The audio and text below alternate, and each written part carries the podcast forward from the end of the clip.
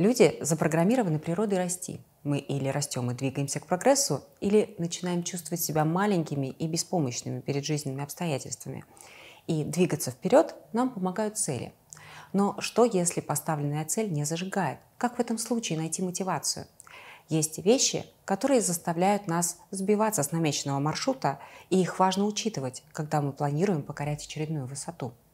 Поэтому сегодня поговорим о том, на чем важно сфокусироваться, чтобы желаемое наконец стало реальностью. Недавно одна моя клиентка пришла ко мне с запросом. Не понимаю, куда бежать дальше. Мы уже долгое время работаем, и я точно знаю, что этот человек свои цели знает и видит. И дело было явно не в том, что следующая цель спряталась в тумане. Разговор наш был весьма метафоричным, но метафора была прожита каждой клеточкой тела моей визави – не так давно она была на Эльбрусе. Сотни людей ежегодно ставят себе целью зайти на какую-то вершину, но лишь десятки этой цели достигают. Секрет тех, кто доходит, тщательной подготовке. Из колеи выбивает не ситуация, а неготовность к ней. Поэтому до вершины доходят те, кто не просто загадал себе когда-нибудь забраться на Эльбрус, а те, кто наметил даты, купил билеты – нашел гида, подобрал правильную экипировку и начал тренировать свое тело задолго до похода. И последний пункт, один из самых важных. Нужно немало здоровья, чтобы преодолеть непростой маршрут на высоту, где может кислородное голодание наступить. На самом деле невозможно покорить ни одну гору. Покорять, а точнее преодолевать, приходится себя, свою неорганизованность, нелюбовь к спорту, неверие в себя, а бывает и боль. Важно продумать все детали и шаги, на каждом этапе все проверить и только в полной готовности отправляться в путь. Подъем на вершину непростой. И моя собеседница рассказала, что если бы она думала о том, что ее ждет впереди на каждом из этапов подъема, то точно бы не дошла. Погодные условия были такими, что большая часть групп вернулась назад. А дойти позволила концентрация на конкретных действиях и задачах в моменте – когда доверяешь процессу и действуешь шаг за шагом. И в самые сложные моменты у нее не было даже предвкушения достижения цели. Важно было пройти конкретный намеченный участок. Важно было просто идти. Важно было не думать о том, что будет дальше. И когда все отрезки пути были позади, возникло необыкновенное чувство гордости за себя, наслаждение видом и победой. Это длилось примерно 20 минут. Потом был спуск. И я спросила, о чем ты думала во время спуска? Планировала ли ты в деталях подъем на следующую высоту? И, конечно, ответ нет. В деталях плана не было. Была лишь мысль о том, что следующая гора будет выше. И после спуска было небольшое празднование, приятный ужин с бокалом шампанского. Мы переложили все, что было рассказано об этом путешествии, на жизнь. И увидели, что сейчас не время бежать дальше – Моя клиентка около года шла к состоянию, которое позволяет ей жить без компромиссов с собой. И в последнее время произошло несколько моментов, которые стали ярким подтверждением того, что ей все запланированное ранее удалось. Она призналась, что сейчас чувствует себя сильной, уверенной и как никогда раньше самой собой. Мы сравнили это состояние с пребыванием на вершине и определили ряд шагов – Теперь, после долгого пути, когда шаг за шагом она работала со своим мышлением, когда ставила себе пугающие цели в бизнесе и в личной жизни и продолжала приближаться к ним, когда шла на конфронтацию с людьми на работе и за ее пределами, чтобы выстроить личные границы и реализовать собственное видение бизнеса, именно теперь, после всего этого, пришло время дать себе насладиться состоянием, к которому она пришла.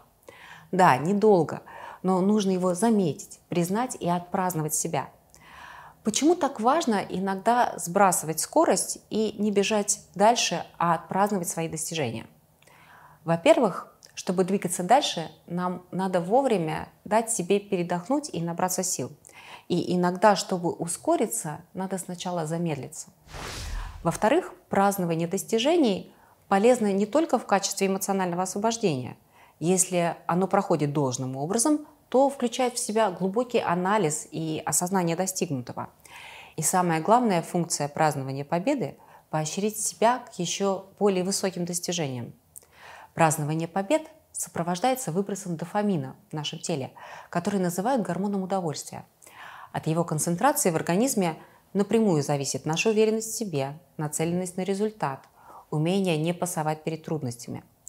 Германские нейропсихологи под руководством Герхарда Йохама и Тилмана Кляйна в своем исследовании, посвященном влиянию дофамина на способность обучаться, выяснили, что этот гормон важен еще и для того, чтобы люди могли эффективно учиться на своих ошибках. Дефицит дофамина может привести к тому, что вы будете игнорировать негативный опыт и много раз наступать на одни и те же грабли. И да, можно извлечь быстрый дофамин, получая удовольствие от кофе, сигарет, пирожных или социальных сетей. Но это приведет, во-первых, к выжиганию дофаминовых рецепторов. С каждым разом все больше нужно будет выкуривать сигарет или съедать сладкого, больше времени проводить перед экраном телефона – чтобы себя простимулировать. Во-вторых, так закрепляются привычки, которые не несут вам пользы, а только постепенно разрушают вас. И в-третьих, происходит сбой системы поощрения. Мозг больше не может правильно решить, что хорошо и что плохо. В то время как дофамин, который выбрасывается во время празднования победы, становится стимулом к новым достижениям и создает предвкушение награды за новые действия и мотивацию двигаться дальше – Достаточное количество дофамина мотивирует к достижению цели, к новым действиям и помогает быть гибкими в меняющихся условиях. Недостаток, соответственно, оборачивается нерешительностью, отсутствием энтузиазма и боязнью всего нового. Но вернемся к победам. Празднование побед является необходимым эмоциональным подкреплением. Это приз, который мозг будет надеяться получить после очередного условного восхождения на высоту – и вот когда моя клиентка увидела, что она взяла свою вершину и в бизнесе тоже, то вспомнила, что дальнейшие цели ей понятны и измерены в цифрах, масштабах, филиалах, но просто больше не зажигают. И что прежде чем двигаться дальше, надо было дать себе возможность признать и отпраздновать свою победу. И еще она увидела, что ее следующая высота измеряется не материальными благами, а состоянием, которое даст ей это достижение – и это самое чистое из всех возможных целей. Мы не можем прогнозировать, к какому именно результату придем. Но после того, как отпраздновали свои достижения, мы можем спланировать, как еще вырастим собственную личность. И тогда мы готовимся к своей новой вершине. На этом этапе важно правильно определить свою цель. Чистая цель всегда внутри нас – нам, конечно, нужны материальные блага. Деньги, дом, машина, путешествия. Но если проверить любую цель через семь «зачем», то все равно придем к тому, что хотим пережить определенное состояние внутри. И вот здесь вам, пожалуй, стоит узнать о том, что дофамин не столько про награду, как считалось раньше, сколько про ее предвкушение. Главная функция дофамина – заставить нас гнаться за счастьем, а не сделать нас счастливыми – это нейромедиатор и гормон, который чувствуется хорошо, как предвосхищение гарантированного кайфа от нужного нам результата. И вот такая внутренняя мотивация, подкрепленная предвкушением желаемого состояния, она намного надежнее внешней. Чтобы зажечь ее, стоит задать себе два вопроса. Кем я стану, когда достигну цели? Какой я буду там, на своей следующей вершине? а потом приземлить все на рутинные шаги, которые будут растить нас до нашей цели день за днем. В спорте мы наращиваем мышцы, давая им физическую нагрузку. Свою личность мы выращиваем, тренируя эмоциональную емкость, то есть способность выдерживать свои эмоции и эмоции людей рядом. Это дает чувство глубокого удовлетворения, тренировать себя и видеть, как растет выносливость тела и эмоциональная выносливость. Чтобы хотеть двигаться без насилия над собой, не задаваясь вопросом, почему ваши цели не достигаются, важно полюбить свой путь. Те, кто уже в пути, знают, что в нем преобладает ежедневная рутина, работа над мастерством и необходимость формировать новые привычки, которые ведут к новым результатам. Это не всегда приятно, но реальность такова, что рост происходит преимущественно через дискомфорт. Однако страдать по этому поводу совершенно не обязательно. Напротив – Вполне реально приучить себя к предвкушению удовольствия от собственной силы в процессе преодоления трудностей и поиска решений. Это можно сделать ровно по тому же принципу, как обезьянок приучают выделять дофамин на стимул, предваряющий получение награды. Сейчас поясню, о чем речь. 1997 году профессор Кембриджского университета в Англии Вольфрам Шульц провел эксперимент. У обезьяны создавали условный рефлекс по классической схеме Павлова. После светового сигнала в рот обезьяне впрыскивали сок. И вот что было установлено в ходе этого эксперимента. Когда сок впрыскивали неожиданно, то есть не предваряя его сигналом, то активность дофаминовых нейронов увеличивалась. На этапе обучения активность дофаминовых нейронов увеличилась по-прежнему в ответ на впрыскивание сока. А вот когда условный рефлекс уже сформировался, то активность дофаминовых нейронов увеличилась после подачи сигнала, еще до впрыскивания сока. Само впрыскивание сока на активность этих нейронов больше не отражалось.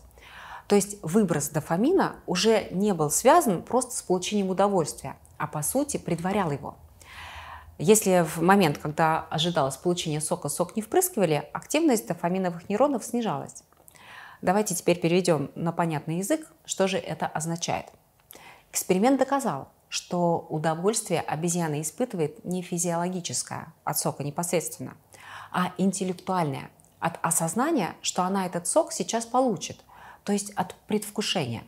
Точно так же можно научиться предвкушать удовольствие не только от ожидания материального вознаграждения, но и от роста своего мастерства, а также от ощущения своей силы и выносливости в процессе решения задач, которые нас продвигают. Помимо этого, по пути на новую вершину важно сформулировать для себя четкие подзадачи и обозначить вознаграждение даже за небольшие победы. Если брать конкретные примеры, скажем, вы хотите скинуть лишний вес, то под задачами могут быть отказ от сладкого и мучного в течение недели, а вознаграждением станет, например, массаж. Или, допустим, вы хотите запустить в продажу какой-то свой продукт и разбиваете задачи по этапам. Завершение каждого этапа может быть отпраздновано приятным ужином, походом в спа, поездкой на природу. Важно создать для центров вознаграждения в мозге логическую причинно-следственную связь между достижением запланированного результата и наградой. Это создаст в голове нужные нейронные цепочки, которые будут подталкивать вас двигаться дальше и преодолевать все более сложные вызовы. Нейропсихологи Университета Кентукки провели эксперимент среди студентов, который показал, что людям свойственно ценить достижения, которые даются большим трудом. Высший балл по физкультуре никогда в сознании студентов не приравнивался к высшему баллу по биохимии, например. То есть чем более сложные задачи мы выполняем, тем выше ценим свои достижения и себя в них. Чтобы достигать грандиозных вершин, в экспоненциальном коучинге мы ставим цели на грани возможного. Мы планируем массивные действия, которые пугают своей масштабностью и сроками. И в первую очередь мы растим личность до цели. Потому что, как вы теперь знаете, невозможно покорить ни одну гору. Покорять вначале приходится себя. Только так приходят сумасшедшие, невероятные результаты, о которых, возможно, вам сейчас даже страшно мечтать.